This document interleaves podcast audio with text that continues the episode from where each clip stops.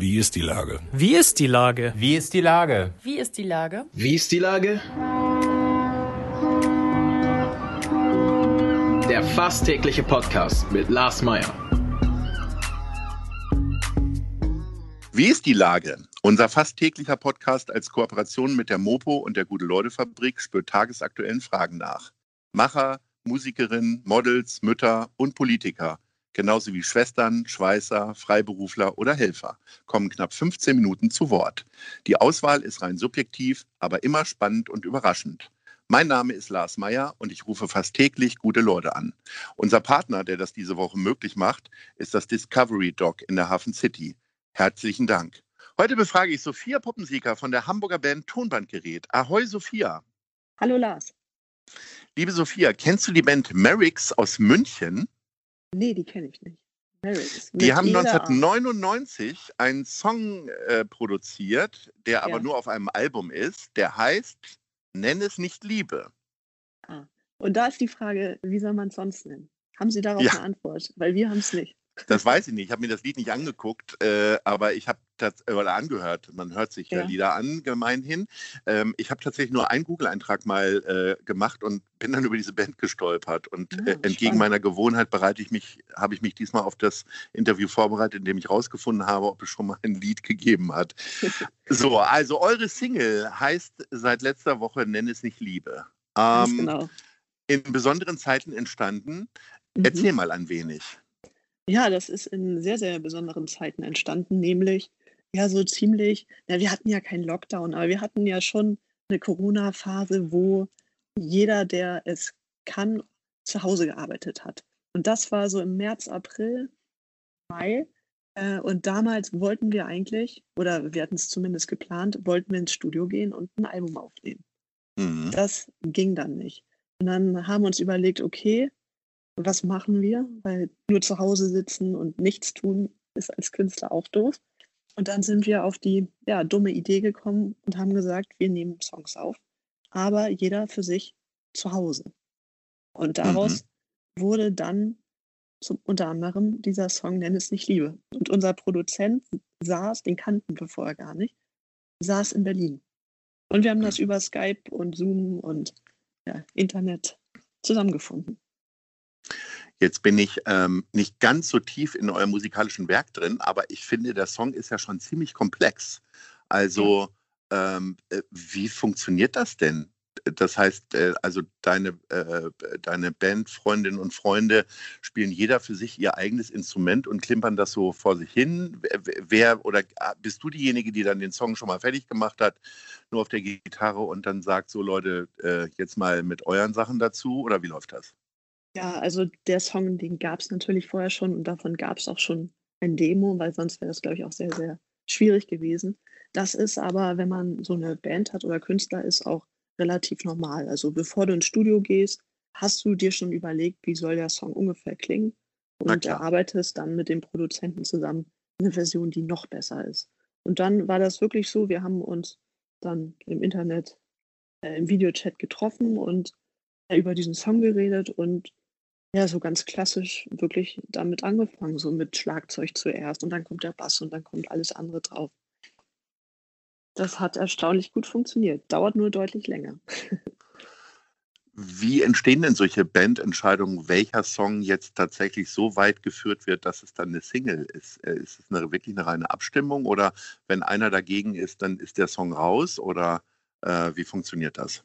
Also im besten Fall ist es wirklich so, dass es ähm, dass man da gar nicht groß drüber reden muss, sondern es ist klar, dass das Ding jeder gut findet. Und es ist leider selten so, aber bei dem Song war es so.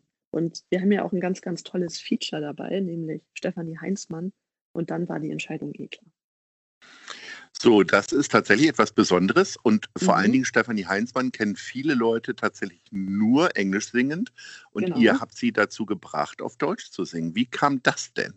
Spielte ja. euch da Corona ein wenig in die Karten, weil die auch Langeweile hatte? Oder war äh. das eh klar, dass ihr mal irgendwie, weil ihr euch irgendwo im Backstage-Bereich angekumpelt habt, dass ihr mal zusammenarbeitet?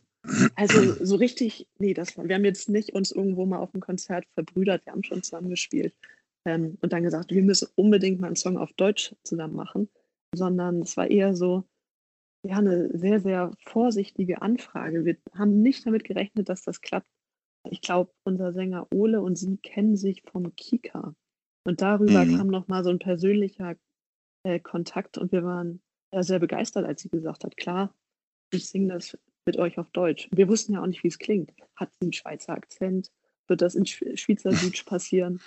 Aber ich finde, das klingt super. Soll sie öfter machen. Das heißt, die war auch gar nicht im Studio in Berlin, sondern ähm, die hat ihre, ihre Stimme quasi Richtung Berlin geschickt. Genau. War denn überhaupt irgendwann mal jemand in Berlin oder habt ihr da, ist es wirklich immer noch ein Blind Date mit dem Produzenten? Also es war wirklich so geplant, keiner fährt dahin, aber am Ende war Ole doch noch mal da zum Weil er so neugierig ist. Weil er neugierig ist und weil unser Produzent meint, also den Rest, den kriegen wir auch hin über die Ferne, aber wenn es um ja, die Feinheiten der Stimme geht, da will ich schon dabei sein.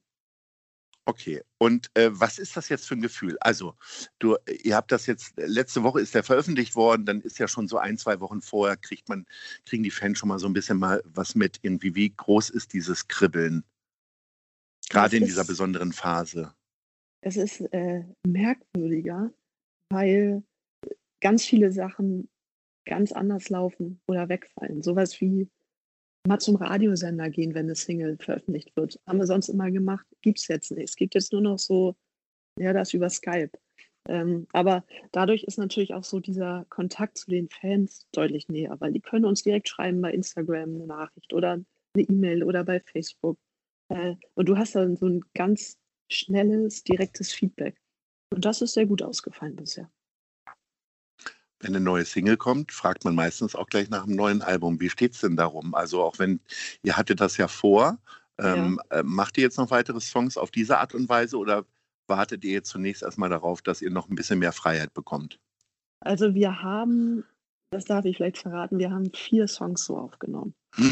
Und wir Okay. gucken jetzt, jetzt, wir sind noch ein bisschen planlos, ob wir die jetzt so gebündelt veröffentlichen oder das, da müssen wir ein bisschen gucken, wie der Herbst läuft, ob wir nicht doch nochmal ins Studio gehen und da ein paar Songs echt draufpacken.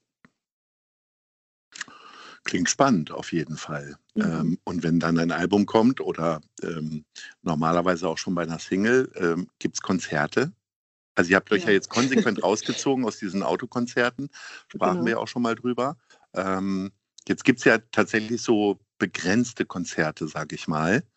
Äh, Genau. Johannes Oerding spielt quasi den ganzen August irgendwie im Stadtpark jeden Abend und das war natürlich sehr erfolgreich hinsichtlich, ich glaube, der hat irgendwie in einer halben Stunde den ganzen Laden da ausverkauft. Ähm, Ja. Macht ihr sowas auch oder haltet ihr euch weiter streng zurück? Ähm, also wir haben ein paar Anfragen und da muss man sagen, also manche können wir so gar nicht spielen, weil das unsere Kosten überhaupt nicht decken würde. Und das ist ein schwieriges Jahr und da können wir gerade nicht drauflegen. Deshalb, ähm, ja, also wir, wir reden auf jeden Fall gerade mit Veranstaltern. Eine Tour wird es auf jeden Fall nicht geben, aber vielleicht nochmal vereinzelt was im Sommer. Ich habe neulich mit einem Künstler darüber gesprochen, dass die, die, die äh, kommerzielle Not gar nicht so groß ist. Also dass die Angst davor, dass man vielleicht verhungert oder äh, also einfach viel zu wenig Geld verdient, sondern dass es eigentlich viel schlimmer ist, dass man gebraucht werden will. Also dass man Leuten was vorstellen will auf einer Bühne. Ähm, Wie ist das bei dir? Was überwiegt da mehr? Es ist auf jeden, also es ist auf jeden Fall so, dass, da habe ich jetzt auch mit Freunden drüber geredet, dass das ja nicht einfach nur ein, ein Job ist, den wir da machen, wo wir jetzt gerade nicht so viel zu tun haben, sondern das ist ja auch eine Leidenschaft und die ganze Identität oder ein sehr, sehr großer Teil meiner persönlichen Identität ist es, Musikerin zu sein und ganz, ganz wichtig, auch live zu spielen und äh, da so direkte, ja, Kommunikation mit den Fans zu haben. Und das, das fehlt auf jeden Fall sehr. Und ich habe jetzt auch keine Angst äh, zu verhungern, weil irgendwie ja, Geld verdienen kann ich mit, mit irgendwas immer. Aber es ist so ein bisschen, ja, die ja, künstlerische Verhungerung ist Quatsch, aber es ist so eine, es ist eine strenge Diät gerade. Und die macht keinen Spaß. Es ist fast ein Fasten, ne? Eigentlich. Ja, Schon mehr als eine Diät, ne? Ja. Wie verbringst du denn die Zeit? Wir Hamburgerinnen und Hamburger sind ja von äh, unterschiedlichen Institutionen und auch von der Stadt dazu aufgerufen worden, mal Hamburg irgendwie zu entdecken. Gibt es tatsächlich von dir Bereiche, die du jetzt so in den letzten Wochen, egal ob Hitze oder nicht, ähm, für dich entdeckt hast und gesagt hast, wow, wusste ich gar nicht? Diese Alster, Ja. die ist gar nicht so schlecht oder so? Die, die, wir haben einen Fluss in der Mitte. Nee, äh, aber was ich wirklich neu entdeckt habe, ist die Dover-Elbe. Also ich Ja. lebe locker 20 Jahre jetzt schon in Hamburg und ich war noch nie vorher an der Dover-Elbe und ich war da noch nie schwimmen vorher. Und ich war da jetzt letzte Woche und habe mich ja ein bisschen geärgert, dass ich das verpasst habe bisher. Das ist ja wirklich richtig schön da. Kann ich nur empfehlen. Okay. Und gibt es noch andere äh, Sachen, die du so entdeckt hast? Ähm, ich bin viel Fahrrad gefahren. Und also ich war vorher auch nie wirklich im Niendorfer Gehege, kann ich aber auch sehr empfehlen. Habe ich auch gemacht, fand ich auch ganz Ja. großartig. Ist halt nur wahnsinnig voll da am Wochenende, ne? Ja, das Weil da ja doch alle hingehen. Aber egal, Genau. worüber wir jetzt sprechen, es werden natürlich alle Leute sowieso dahin gehen. Also doofe Elbe wird man jetzt auch nicht mehr schwimmen gehen können. Das ist halt Nee, das das Problem von so. Tipps im, im Radio oder im Podcast dann. Ja. Okay, du fährst viel Fahrrad. Ähm, wie ist es denn mit Kultur genießen? Ich habe ja festgestellt, ich war vor einigen Tagen, ähm, bin ich im Museum gewesen, also Mhm. im Museum für Kunst und Gewerbe, habe mir die wunderbare äh, Lindbergh-Ausstellung angeguckt und aber auch Hockney im Buziris Kunstforum. Und Mhm. es war fantastisch, weil kaum einer reingegangen ist und es war einfach wunderbar kühl. Ah, Das wäre ist so mein schlau. Tipp. Wie ist das denn Ja. mit dir? Also gerade wo du selber ja keine Kultur produzieren kannst, liest du ganz viel, hörst du ganz viel Podcast oder wie sieht das aus? Ähm, also ich lese tatsächlich gerade mehr und ich lese jetzt gerade 21 Lektionen für das 21. Jahrhundert von, wie spricht man ihn aus? Yuval Harari, würde ich jetzt sagen. Ja, sowas, Ähm, genau. Das ist ja in kurzen Häppchen, aber sehr, sehr spannend und schlau geschrieben. So eine Zukunftsaussicht, wie ja, sich die, die Menschheit entwickeln könnte. Mit äh, schönen Aussichten und nicht so schönen Aussichten. Und wie ist das mit Serien? Guckst du Serien? Ich meine, irgendwie bei dem Wetter will man eigentlich auch nicht zu Hause sitzen und äh, egal welche tolle Serie man gucken will, irgendwie, ne? Ja, also im Moment nicht so, und da bin ich auch ganz froh drüber, dass ich gerade eine kleine Netflix-Pause habe. Ja. Ja, macht auch Aber total Sinn. äh, vorher, und die, das kann jetzt nicht so lange her sein, wenn man im Thema Netflix ist, habe ich die zweite Staffel von How to Sell Drugs Online Fast durchgeguckt. Sehr witzig. Habe ich tatsächlich auch. Ich weiß nicht, äh, wie lang die Folgen sind, sind glaube ich eine halbe Stunde. Ich habe es Mhm. tatsächlich an einem Nachmittag geguckt. Ich Genau, hatte frei so und habe das so weggenascht irgendwie Genau. tatsächlich. Hatte äh, gar nicht mehr die äh, Erinnerung daran, dass Bjarne Mädel äh, in der ersten Staffel stirbt. Sorry für alle, die jetzt die Serie noch nicht gesehen haben. Hab den am Anfang, äh, hab so gedacht, ach schade, dass der gar nicht mitspielt. Aber das, ähm, naja, das entwickelt sich dann ja. Ist wirklich eine tolle Serie. Ich glaube auch mit Ja. dem Hamburger Hauptdarsteller. Ähm, sein, ja. Insofern können wir dafür ruhig mal Werbung machen, äh, Genau. grundsätzlich. Ähm, wie ist das denn? Es sollen jetzt so ein, zwei größere Sachen stattfinden. Also Haberschon Festival äh, im Literaturbereich wird stattfinden, Mhm. aber auch das Reeperbahn Festival. Mit welchen Gefühlen guckst du denn da drauf, dass jetzt so ein Musikfestival stattfindet äh, versus Mundschutz, Abstandsregelung und so weiter? Also ich glaube, die haben da ein enormes Konzept sich überlegt. Also ich habe das nur so am Rande mitbekommen. Und eigentlich ist das Reeperbahn-Festival ja, es lebt ja davon, dass da enorm viele Menschen sind und du rennst von einem Club in den nächsten und wenn der überfüllt ist, gehst du äh, nebenan rein und entdeckst da eine ganz tolle Singer-Songwriterin aus, also Island.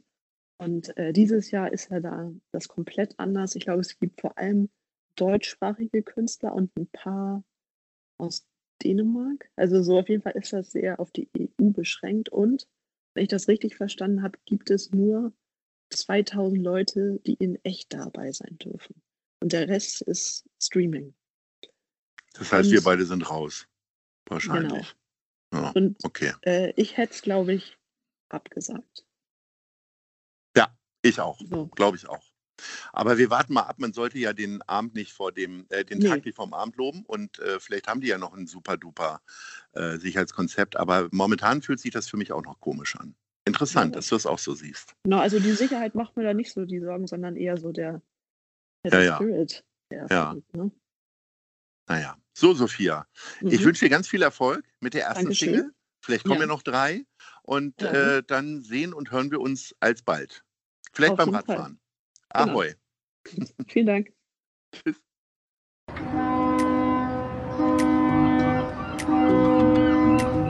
Dieser Podcast ist eine Produktion der Gute-Leute-Fabrik und der Hamburger Morgenpost.